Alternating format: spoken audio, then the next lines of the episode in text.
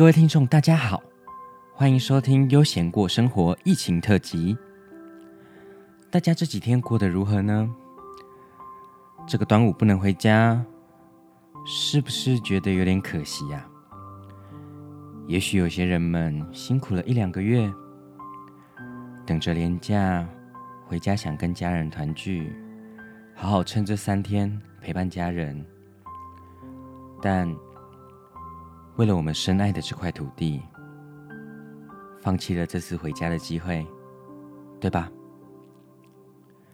辛苦你们了，也辛苦你们的家人了。如果平常不常打电话回家的人们，好好打通电话回家吧，开启那个视讯，陪伴那些曾经陪伴你走过低潮的家人吧。我曾经在我不懂事的时候，陪伴家人走过一段很长很长的低潮期。也因为不懂事吧，虽然那是一段陪伴的过程，但其实也就只有陪伴在他们身边而已。那年我小4，我妈的公司刚收掉，所以她选择自己创业。也就是说，我必须，那时候小学3年级，连笔都还拿不稳的时候，就开始帮我妈工作，一路到现在也10几年了。而我又是那种就是很怕别人在我面前露出她失望表情的人，所以原则上只要能够帮，我就会尽可能的帮他。那所以也在国小，同学们约去学校运动打球的时候，我就是在帮我妈工作。国高中，大家在跟同学逛街的时候，我也是在帮我妈工作。大学的时候更是两头烧，一边要读书，要做创作，下课后我妈需要帮忙，我又要冲回家马上帮她做事。有时候为了不让她，就是为了不看到她失望的眼神，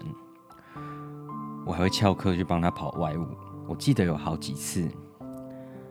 我人刚走到学校教室，刚走到系馆，我妈一通电话打来，我就用马上离开学校，回去帮他跑外务。然后又是另外一年，那年我国2，然后那时我爸买了一间新的房子。当然，当时正值事业顶峰的他，买房子对他来讲算是蛮简单的事情。那个房贷的负担，相对于他的薪水来讲，算是很简单的一件事情。但是没有人想得到，在事业稳定的时候，房贷签下去的隔一年，会马上被公司降职减薪吧？应该没有任何一个人预料得到。那身为一个男人，我想这是一件极其没有面子的事情。但当时我国3，那我们家的习惯也是希望不要让孩子感受到家里经济状况的改变，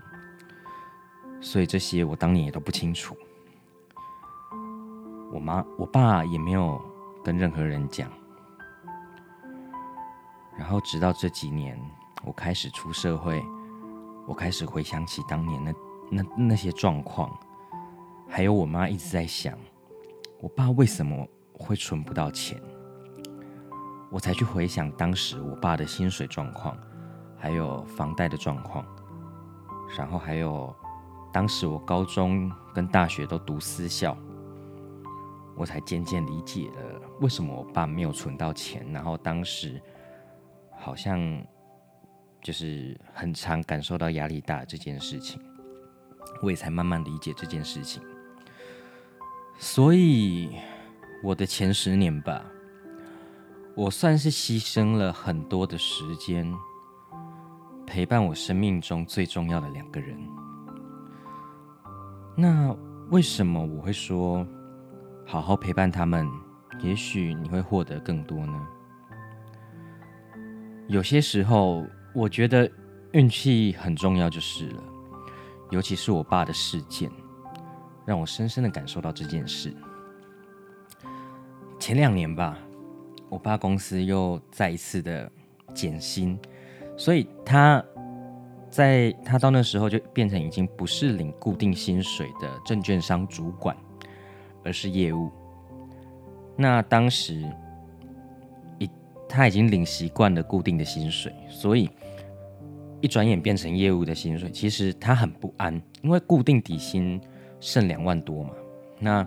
你光房贷就要去了1万了，然后还有其他的生活开销要从哪里来？剩下你就必须要靠奖金的收入，而且那是非常不稳定的。那房贷也还有，那时候房贷也还有10年，这大概是他人生第2次的低潮吧。那次其实搞得我也很焦虑啊，因为那时候已经大学了，所以也知道事情的严重性。那当然事情最后还是有顺利解决啦，但你说奇不奇怪，就是当事情发展到一个最糟糕的地步的时候，一切就开始往好的方向发展了。谁知道他在被减薪后，台湾的股市开始大爆量，那证券业务员的薪水是跟成交量就是有关的，也就是说在最糟糕的事情过后，我爸的薪水算是现在让他可以有剩，而且是可以存到钱的。那讲回来，我妈是个人公司，然后聘请一个专职小童工嘛，也就是我。那这10年来，其实我真的帮他蛮多的，而且是不知心的那种，因为我的生活费是我爸在给，所以我妈在她自己有存到钱之后，她对我的开销算是松绑的，就是有需要钱或是想要买什么东西的时候，然后比较高单价的东西的时候，她觉得可以的、实用的，我可以利用这些东西去达成某些事情的时候，她都很肯花在我的身上。那我觉得我来台北后啦，透过諮商，在心理状态回到一个理性，而且也比较稳定的状态之后，某个晚上我跟我妈聊起了这件事情。我问我妈，我跟她说，你会愿意花这些比较大的开销在我身上，我想是不是因为这10年来都是我帮着我妈，就是在她身边做这些事情，让她不用额外的花钱去聘一个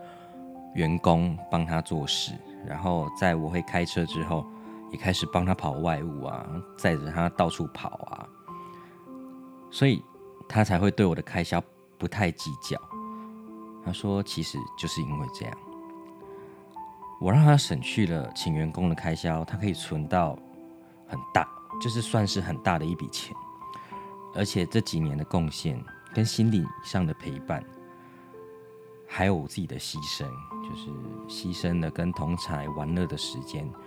其实他都看在眼里。所以有些物质算是在补偿我那些因为他的工作而剥夺我生活的部分。那我最印象深刻的是，3年前我们2个去泰国，我妈毛起来花钱的时候，那时候我们去泰国的百货公司，我这辈子第1次听到她跟我讲这句话。她说，你还有想买什么吗？想买什么就买啊。这是我长那么大，那时候21岁吧，这是我第1次听到我妈那么阔绰的言论。那我爸也是，就是在这整个过程中，他也是知道，我想啦，他也是知道这几年就是我都在他的身边陪他度过这些时间，然后我也尽可能的去减低他的开销。所以在他这2年他收入开始变得比较高，然后有剩余的钱的时候，他就补了蛮多给我的，对，补了蛮多现金或是我想要的东西，对。那我觉得，当然这10年来，他们不容易，那我也不容易，有些压力，对于大人来讲没什么，或是可以负担的。大人们彼此之间可以沟通，可以互相的协调，或是互相的去抒发这份压力。这份压力本身就是属于大人的，是不应该去带给孩子的。但我爸妈就是那种属于比较硬的人，不会跟彼此去谈心的人，所以他们的精神寄托就是我，全部都在我身上。也就是说，他们的情绪压力、生活压力都压在我身上，当然我也没有办法去做任何的回避，因为家里只有我一个孩子啊。其实这一段它是一个不是很好的心理经验，所以也因为这样，我蛮早就被诊断出就是我有忧郁症的心理状态。但其实现在你说我会去怪他们吗？我并不会说真的去怪他们，因为这10年来，这10几年，虽然我帮我妈工作，但这段时间其实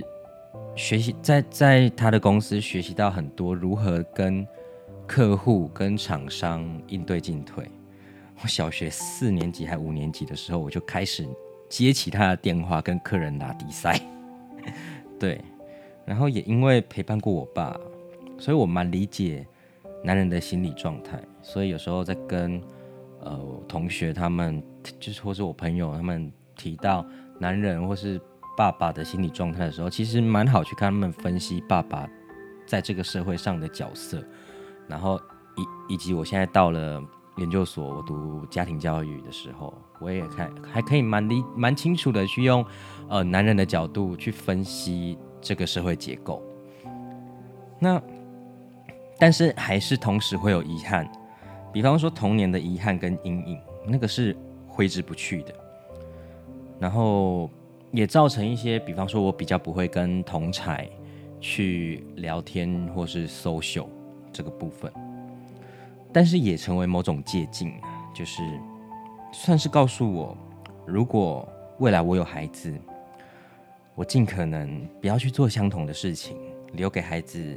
一个精彩的、自由的童年。我想这是我学到的部分吧。对，所以如果你很少陪伴家人的，其实并不一定要见面，3天2头打通电话回家吧。陪伴家人聊聊天，不用太拘谨，就是聊聊生活的琐事跟趣事而已。没见面那么多天，一定发生很多有趣的事吧。那今天的悠闲过生活就到这边，我们下次见，晚安。